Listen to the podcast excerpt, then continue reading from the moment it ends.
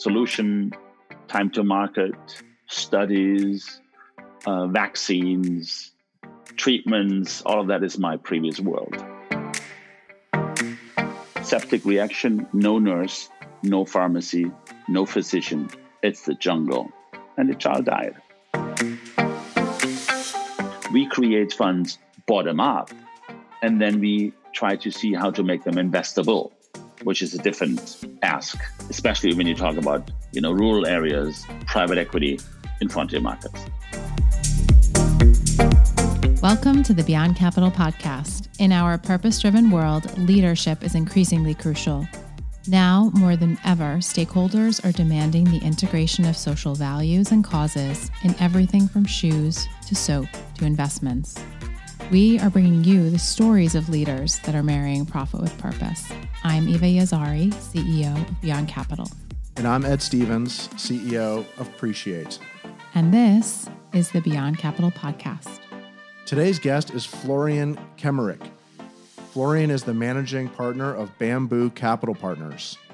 Bamboo is a private equity impact investing firm focusing primarily in financial services, energy, agriculture, and healthcare in emerging markets around the world.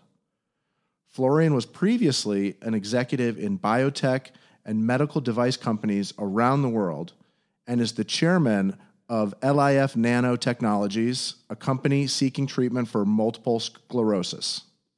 Welcome, Florian. Great to have you. Great pleasure, Eva. Thank you so much. So, we want to talk about you and your work, but first, um, I would love to hear just kind of broadly how you transitioned from your work in medical device space um, and the company seeking treatment for MS to what is known as social impact investing? Yeah, that's a, a good question because originally I started, of course, in healthcare, in uh, medical devices, in big corporate originally, and then I moved over from big corporate to late stage startups to help them to raise funds. I was a lot in transactions. I was also in private equity, um, and then went also moved into biotech but one of the things which really dates back to my time when I was living in emerging markets was we created a foundation. The foundation was focused on continuous medical education. And we also supported some so called extramural surgery programs. That was a truck basically with an OR going into the jungle in Chiapas in La Sierra Lacandona to operate indigenous people on. And we were donating the materials. I came from the industry. Um, and then one of the physicians says, Florian, you have been do- donating and supporting us for so long. Why don't you join us? Come into the jungle and live the experiences. So here I am, joining the truck, living in a tent for 10 days and being a scrub nurse, supporting because I'm not a physician, helping. And I remember we were, you know, we had this, um, you have this feeling while you're in the OR in a truck and you have this light beams and you see the little patient, a little child, you know, all draped up, just a little mouth, and it was a cleft lip to be operated on. And I took a picture and I posted it actually on the newsletter of our foundation in Mexico. Just was I was so amazed about you know helping the little child. I'm here. I'm supporting and donating. So six months later, Chuck went in again. I didn't go. I asked the physician, "Could you check on the child?" So the physician went there came back and I wanted to have another smile, big smile with a picture just to to do a subsequent edition of the newsletter. And the physician told me, you know, guess what? The little child died. And I said, what? Yeah, septic reaction, no nurse, no pharmacy, no physician. It's the jungle. And the child died. So it struck me. It really struck me saying, I cannot just show up, do good, feel good, and leave because actually I didn't do good. Actually, I did more harm than good unintentionally, but that's what it was. So when I zoomed forward and I met years later, when moving to Switzerland, my partner Jean Philippe and learned about impact investing, it struck me. I said, wow, that's it. Capital as a force for good. Not here to do good and feel good, but just to invest and to create infrastructure so those things with a child wouldn't happen. So that was my aha moment. In the past and years back, when I learned about impact investing, which I did not know, I said, that's what I want my life to be devoted to. And when was that? That was in 2002 was the jungle experience.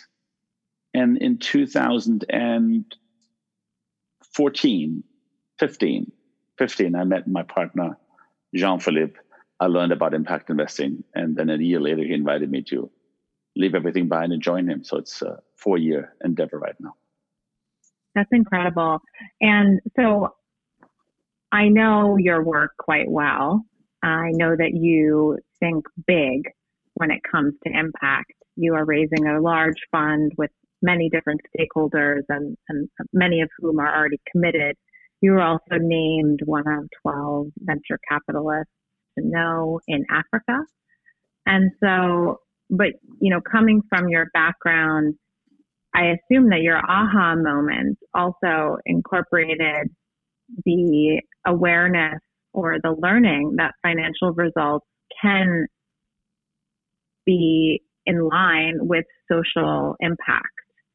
Can you talk a little bit more about your views? Um, is there, do you think there's a trade off between social impact and financial return? Do you think that, you know, this is even trade? How does it look for you and your work at Bamboo? Well, Eva, I, I mean, my understanding is doing good is not a trade-off even though a lot of people psycholo- psychologically believe that either you make money or you do good. You can't do this you know two things at the same time. But i personally my experience is that it is a risk reward scenario. If you invest in a company in emerging markets into rural you know areas of course the risk is higher so now the question is just how do you want to measure that or how you want to ensure that the high risk should give a right a high return, which might not be possible in this area. So it's a learning around not that there's a trade-off between socially or ESG, you know, doing good and financial returns. It's a risk reward scenario. And that's where I've seen also in the recent years where technology is a key enabler in terms of to resolve access and affordability of goods and services to the low income population, which is, again, back to the credo. My personal credo is the wealth of a nation is defined by the amount of its SMEs. Even though in today's world, you know, the COVID coming in, you have the rich countries, you know, providing trillions of money to save SMEs because they would be wiped out, not the big groups not the really poor people, but really the middle class, which makes them the wealth. And that's where actually we, as impact investors on Bamboo side, focus on providing private debt and private equity to SMEs to help them to scale their businesses, because that's where we believe we will make a difference and create wealth, poverty uplift, economic inclusion, access to energy, access to finances, access to healthcare, and so on, access to education. So it's all in the same pot. But it is not a question of a trade off. Because of doing good, you will make less returns. It's a risk reward scenario. So, Florian, digging into that risk and reward, one of the things that I've always believed in investing or doing startups, which is my line of work, is that risk is really uh, sort of subjective in a lot of cases, um, or at least it's subject to a wide range of different possible analyses. And information asymmetry is a big part of investing. It it's the thing that allows me to in, invest in a startup. Everybody else thinks I'm crazy, and and I'm sure there's a market for it. And so actually, the risk is lower, but the reward or the return is calibrated off of what the average of everybody thinks that risk is. So, getting back to investing in the areas and geographies where you invest, how do you deal with that information asymmetry? It seems like you know you'd almost always be at a constant disadvantage to the local sort of um, scene. It's a really valid point you're bringing up here. Again, at the end, it's perceived value When you do a due diligence, you look at, you know, the certain skill set, or you don't have some covered risks which you might not be aware of. That's a due diligence. But at the end, it's an emotional bet on a perceived value of an entrepreneur or company or business model you believe in or you don't, whether it's the United States or whether it's in Zimbabwe or whether it's in Uganda. Now, of course, the further you are away and the less you learn, know about the local circumstances and environment, the harder the you know the bet might be. But, but this is where I believe that data and technology is a key enabler compared to the old models, or let's say data enabled, you know, tech enabled companies to pr- proceed. But at the end, you know, when we invest in SMEs, we back entrepreneurs. We don't want to own their companies. We don't want to provide the management. We are making a bet, sitting on a board, board observer, and working with the company. So you are betting on an entrepreneur, whether the entrepreneur sits in the United States, in Europe, or in Sub-Saharan Africa. Of course, it's a question of the relation you have and how much you believe he might be able to do what he wants to do, how adamant is about the business model. And very often, you know, even our understanding of social entrepreneurs might not be the best companies to invest in because the ambition of a social entrepreneur is not necessarily to scale a business profitably. So there is a you know fine balance to be struck. But again, I believe that our experience is basically backing entrepreneurs.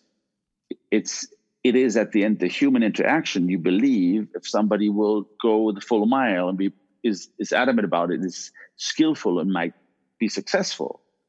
But so many companies go different cycles, are close to be, you know, to run out of money, the dry well point, and still make it. And there's a business model.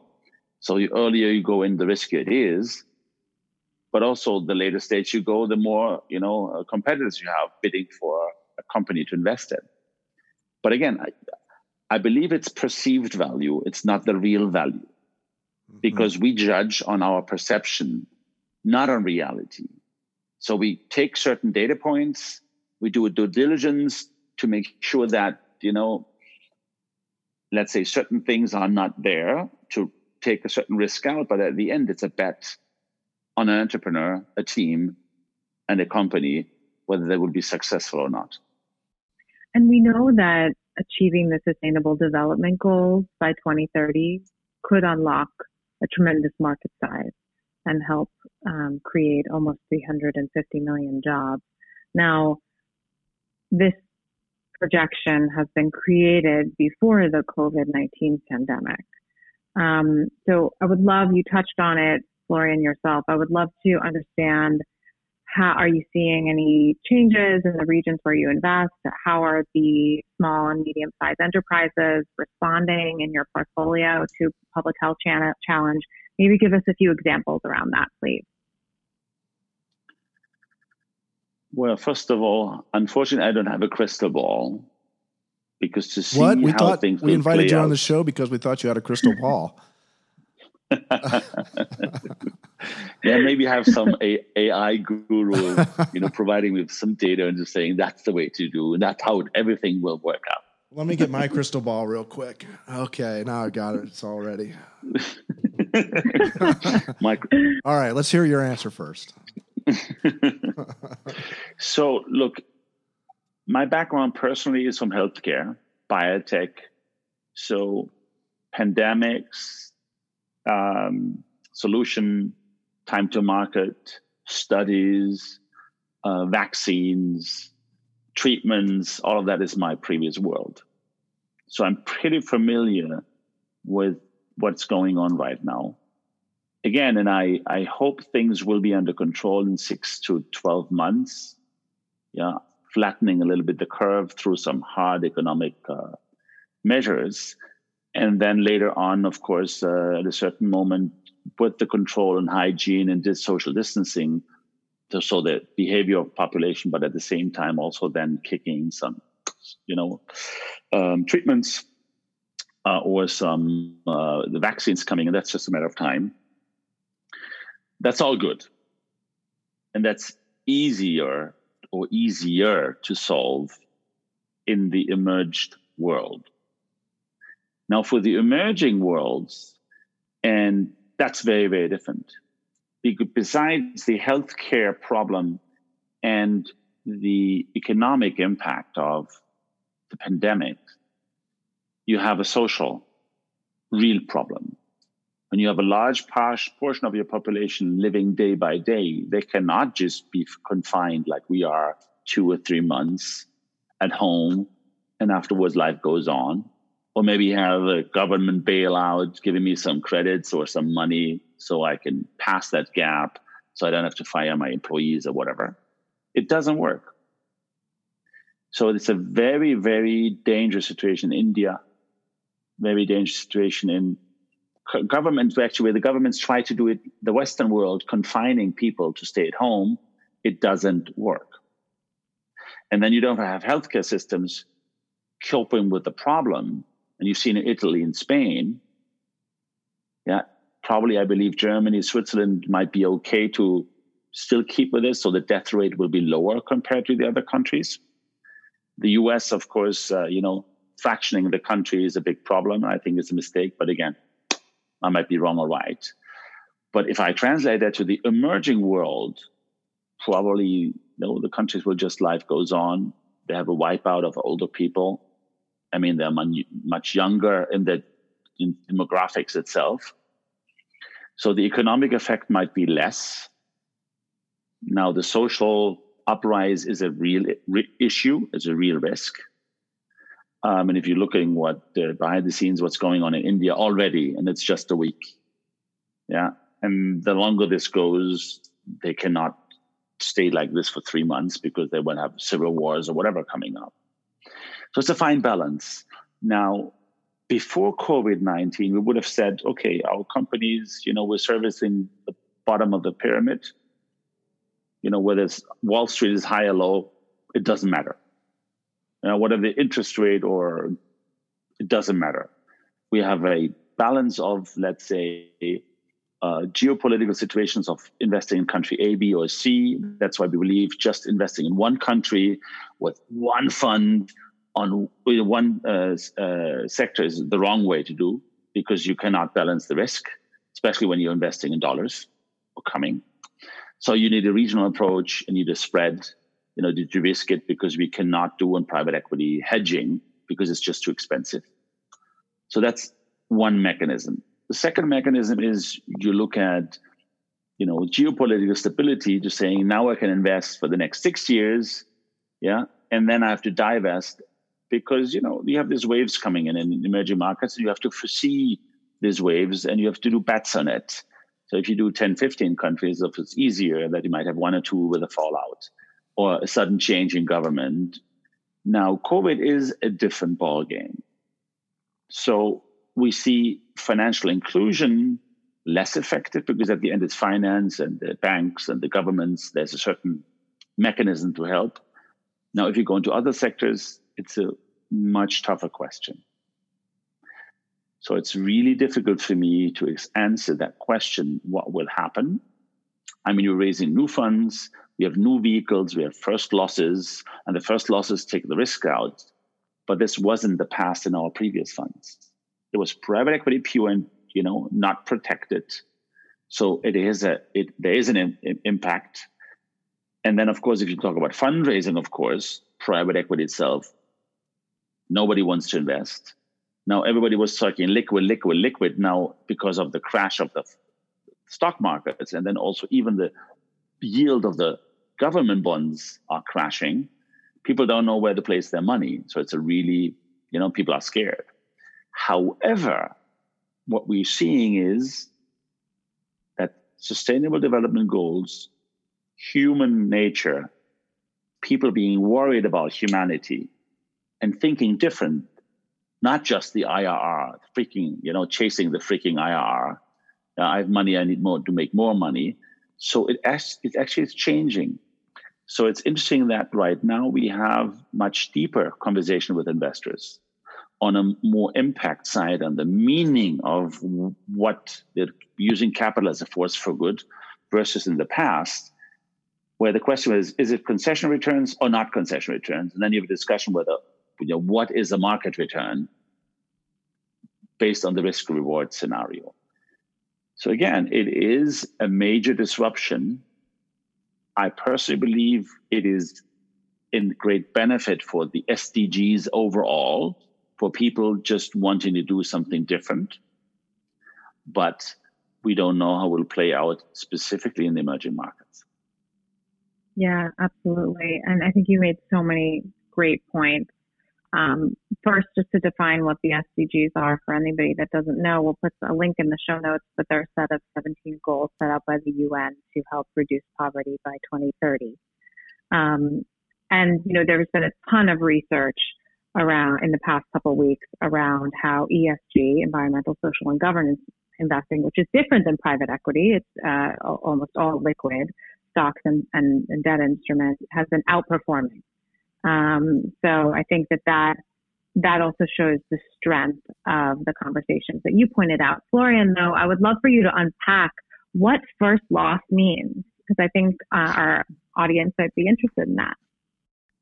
Yes, so typically first loss means if I take, so you have a fund with different share classes you start with a first loss share class and then you have senior share classes, one or two on top or whatever. Now, originally the first loss is I take the risk, but I want the upside. So financially, in the financial world, would say, okay, I take the first loss. I you come in senior, so I protect for you not losing your money, but your your return will be capped at a certain level, and then all the rest of the money is for me.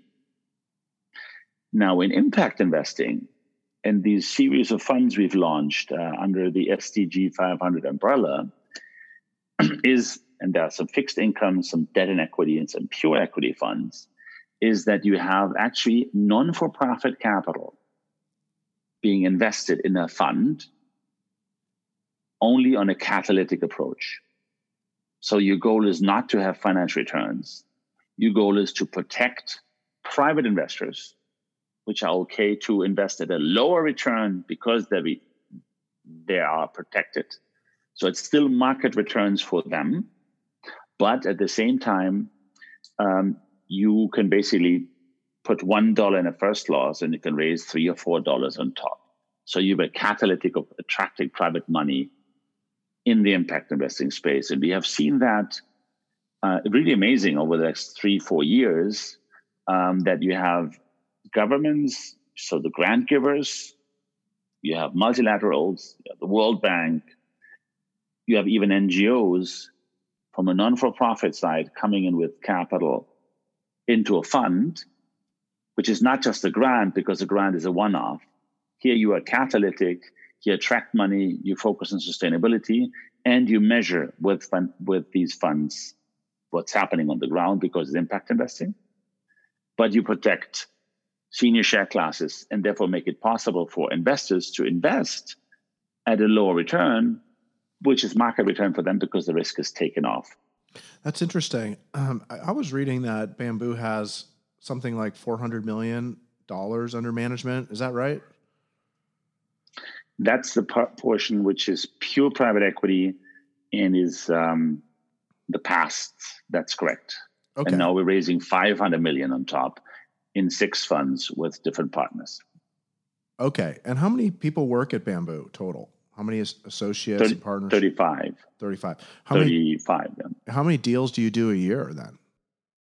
Now, the 500 million uh, partnership, because it's not just Bamboo, it's with UN agencies, it's with NGOs, it's with DFIs together on the ground working. Um, that's where we're raising 500 million dollars to invest actually in hundreds of companies. Private debt, especially the missing middle, which is beyond microfinance but below where the banks lend, because that's where we see the impact to be made. Because microfinance works, you know, a lot of banks do that, um, but now it's really beyond that and below where the banks lend, the missing middle finance, whether it's smaller farmers or SMEs in least developed countries. Then gender is a specific, clear focus gender justice, women led, women employed, women benefited. But then we have, of course, the private equity portions where we go early into companies. So the ticket sizes actually have become smaller compared to the where we started off, five to 15 million, you know, 12, 13 years ago. Now we're going smaller and smaller and smaller. So which is detrimental to our fundraise actually. So now our difficulty is we are not an asset manager which creates products for their customers or their clients, which is normally the investor. I create a fund for my investors, yeah, and then I have to deploy it accordingly. We create funds bottom up, and then we try to see how to make them investable, which is a different ask, especially when you talk about, you know, rural areas, private equity in frontier markets. Right, and and tell us about an example of one of your companies. I, I also want to shift gears and hear about the Florian personal story. But, but first, paint that picture for our listeners. Well, some exciting stories, of course, we have invested early on in microfinance institutions, which were non for profit micro lending institutions initially. We provided equity to them to help them work with them to, be, to get them regulated banks. And these regulated banks have been growing so you have, I mean, many stories in Mongolia with XacBank, one of the third largest bank today in Mongolia. Stories like with uh, Vitas, which is now, you know, in the um, Eastern Europe and Middle Eastern parts, really a ma- major provider. You have uh, Mi Banco, which is one of the largest actually in the world in microfinance, owned by Credicorp. So those are the the early early portions. Then you have success stories because as we have, you know, it's a maturity on the markets. Also, you have we have seen from a technology point of view um, the the mobile money as a tsunami coming and after the mobile money. So first cell phone connection, after cell connection, the mobile money, and now we look at distributed energy. So on the distributed energy, it's a whole different breed because it's not just the big plants and substations to sell energy yeah, with big investments on an infrastructure point of view. It's more retail, it's more individual households. So we see there are a lot of major tractions we do have been doing joint ventures. We have co-invested with energy or telecom providers, which is very interesting. And one of the stories, for example, might be, I mean, we have invested in Greenlight Planet, who's providing individual retail into, I mean, probably 50, 60 countries right now into millions of devices. And they provide for the, the off grid energy population a first wave. Now, the next step is then um, investments like we've done in BBOXX. Yeah, um, and BBOXX basically provides smart utility grids or next generation grids, which is originally starting with solar home units, but that's just a starting point. They're fully financed they're AI driven and controlled in terms of the performance, performance of the hardware, performance of the people on the ground, it's retail stores, but also the customer. The customer creates credit history. And after that, basically, he has credit histories, which is access to finance. He has energy and he has internet access. And suddenly you have a connected rural home.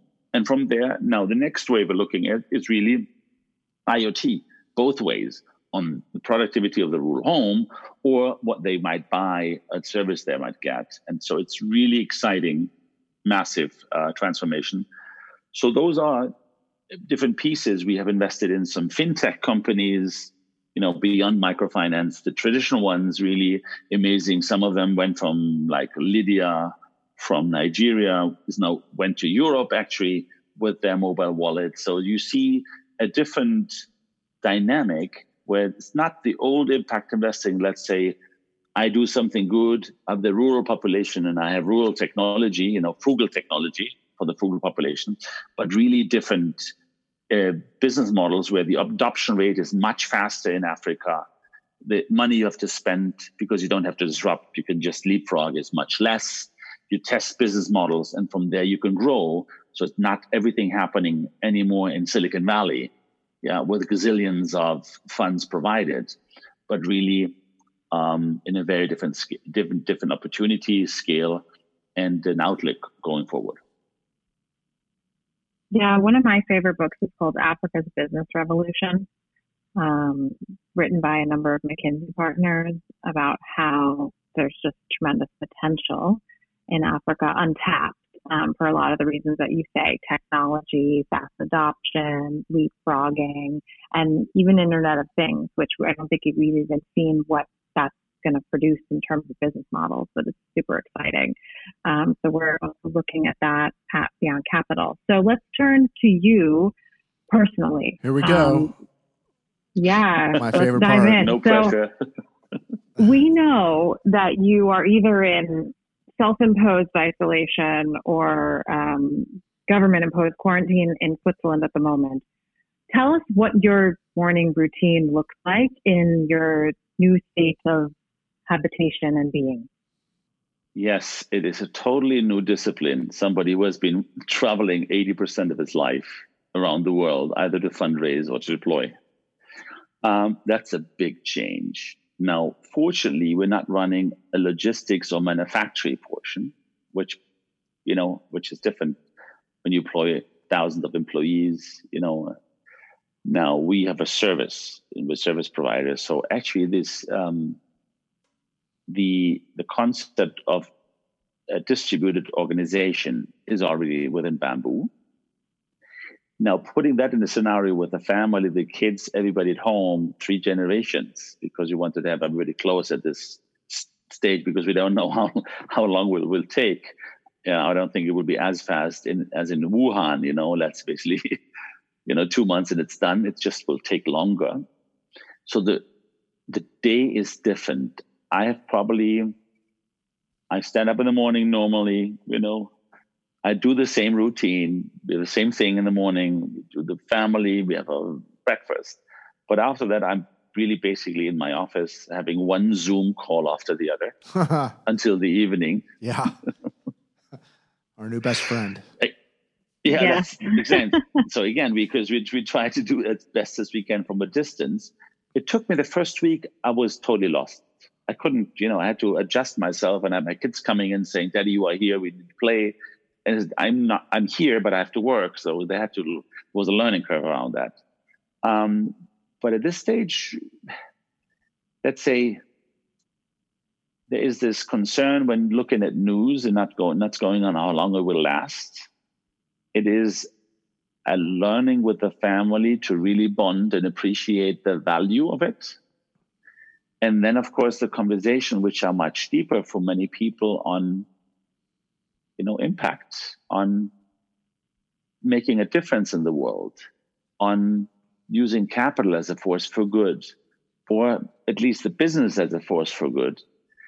So this is really really enriching and in a very vulnerable way you know because as people don't know because before everything was good and great and i'm successful and i keep this image and this is changing.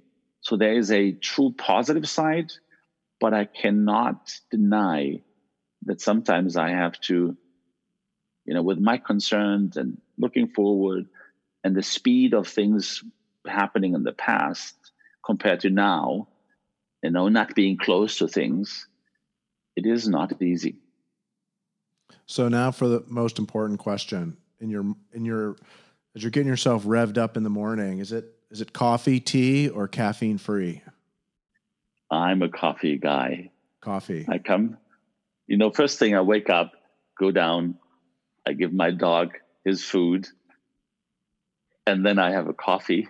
And then I start like a good old PC, even though I don't use a PC. you know, I have to boot up and then I can start cruising. I've switched back to coffee. I, I yeah. I don't know. I'm still yeah. on my mushroom coffee, Ed. oh my. Yeah, I don't understand that. Um, However, I use a tea when going to bed, you know? yes. So, um, turning just back to bamboo as we as we wrap up, you view yourself as an entrepreneur, um, even though you are an investor.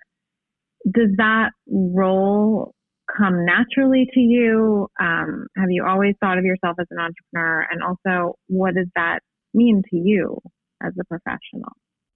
Looking at the younger generations, the risk, the level of risk, taking risk is very different compared to when I started off.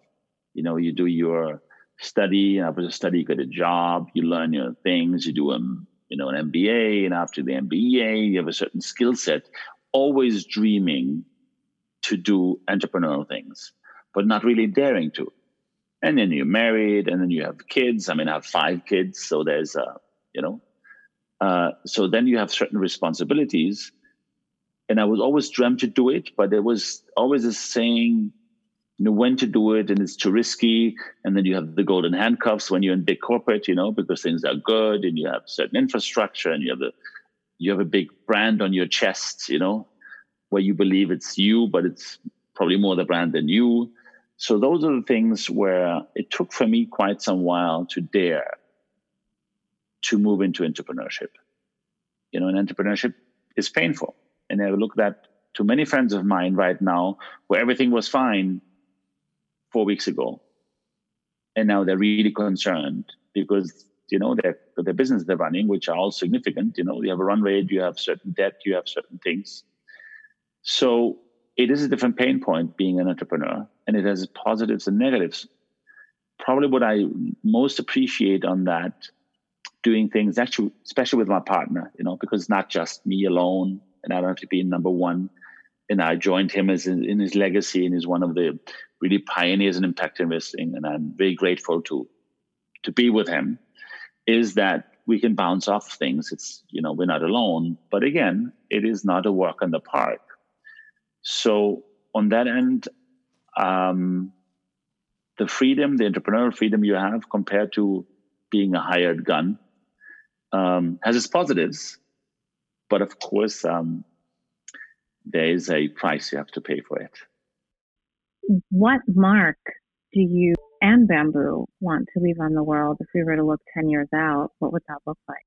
So, our ambition, because it's, you know, as we are, we've moved with Bamboo from a, our own funds, one, two, and three, and four, into a platform with partnerships. And we believe we are an inclusive t- uh, area, not an exclusive area. We don't look at competitors, we look at opportunities, doing things together with others in order to scale impact. So when I joined the company and we then wrapped up 10 years of when Jean Philippe started of impacting 100 million people traceably with about $300 million in investment, our goal is for the next year to do a 10x. So the 10x really is on the impact side on people, but of course you need more money to do more things. Um, sure. So that's our ambition and that's our dream, which would ideally include really a democratization of impact investing, not just for ultra high net worth or qualified investors, not just for the institutional ones, but everyone. And we have that so often people saying, I would love to invest 10,000, 15,000 into your funds and what you're doing on the different theories of change, but we cannot that's just from yeah, from a legal perspective. So our dream is to really enter an area of uh, democratization of impact investing. Do you have an idea what your total impact is currently? So we went from, I mean, things are a little bit, a little bit exponential on our end, just because of the, the scale of the companies also we invest in but we were uh, end of 2018 at 152 million people. And we should know our results end of 2019 because uh, you know tracking everything in the probably next two or three weeks. So i'm not sure what the number is yet. But again we are pointing you know in on an increase as our companies have been scaling considerably. And again we are GIIRS rated, we ranked, we make sure that we have external parties also looking at our impact, not just making our own numbers. But again, I would hope to have it a significant number moving from 150 to 200 million. But let's see. I don't know yet. Incredible, incredible, and it and I think it shows that impact can be real when you start approaching 200 million. That's huge. Impacting the lives of 200 million people. That's amazing. That is really something. Congratulations on that. body of work I to agree. date, and to 10x that, I want to I want to have you back on the show. Absolutely. and honestly, It'll be a Sometimes quarter of the this- planet by then. Yeah, exactly. but again, you know, looking at what's we're happening right now with SDG 500, with UN agencies, with NGOs, and these things, not just us. It is really a much larger footprint going into hundreds of companies. I believe, I truly believe we will be able to deliver that. Again, the ticket sizes are smaller and you go in more companies, but the scale effect afterwards will be much larger. Absolutely. Well, thank you so much, Florian. It's been an absolute pleasure to have you and hear about your work at Bamboo and your legacy that you're leaving in the next 10 years. And we can't wait to follow your work. And we would love to, of course, have you back on the show to discuss more in the future. Thank you. I'm delighted. Thank you for inviting me. I'm very pleased. I'm a big fan of uh, what you guys do, Eva, here uh, with Beyond Capital. So, on a very different scale, but I think very synergistic. So, it's a great delight.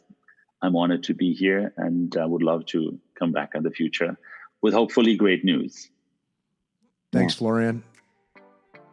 All the best. Thank you. Bye bye. Bye. Bye bye. Once again, it's clear that a business leader with good intentions can create an impressive social, environmental, and ethical impact. There is always a way to put meaning behind the mission of a company, and we can all make a difference. You've taken the first step by listening to the Beyond Capital podcast. Thanks for joining us. Don't forget to rate, review, and if you haven't yet, subscribe on your favorite podcast platform. For more information, go to beyondcapitalpodcast.com. You can follow me on Twitter at EA Stevens. And follow me on Instagram at Conscious Investor. Until next time. Bye, everyone.